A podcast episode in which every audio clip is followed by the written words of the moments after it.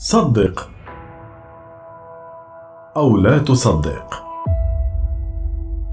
لورانس ريتشارد أو لاري الرجل الذي حلق على متن كرسي فناء عادي. لطالما حلم لاري بالطيران لكنه لم يكن قادرا على أن يصبح طيارا في سلاح الجو الأمريكي بسبب ضعف بصره.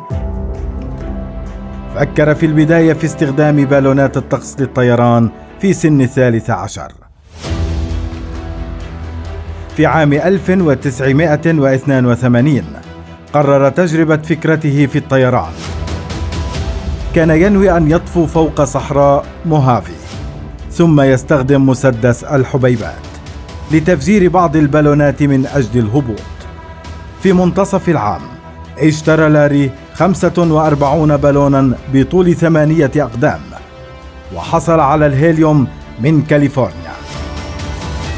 استخدم طلبا مزورا من استديوهات فيلم فير قائلا إن البالونات كانت لإعلان تلفزيوني. في الثاني من يوليو عام 1982 أرفق لاري البالونات إلى كرسيه في الحديقة. وملأها بالهيليوم ووضعها على المظلة وربط نفسه بالكرسي.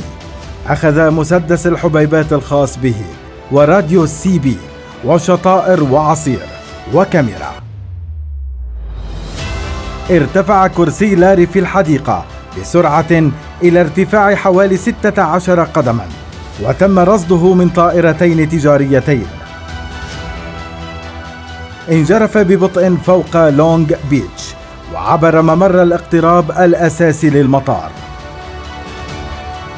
كان على اتصال دائم برياك وهي منظمة مراقبة إذاعية لفرقة المواطنين. بعد 45 دقيقة في السماء أطلق لاري عدة بالونات مع الحرص على عدم توازن الحمولة. ثم قام بطريق الخطأ بإلقاء مسدس الحبيبات في البحر. نزل ببطء حتى علقت كابلات البالونات المتدلية في خطوط الكهرباء. انقطع خط الكهرباء مما تسبب في انقطاع التيار الكهربائي لمدة عشرين دقيقة. ثم سقط على الأرض سالما.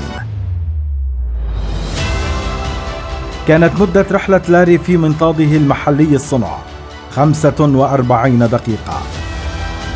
وجذبت الرحلة انتباه وسائل الإعلام في جميع أنحاء العالم. بعدها تم القبض على لاري على الفور لانتهاكه قانون الطيران الفيدرالي. وتم تغريمه بأربعة ألاف دولار. خفضت لاحقا إلى 1500 دولار. تم إعطاء الكرسي المستخدم في الرحلة لصبي معجب بالمغامرة اسمه جيري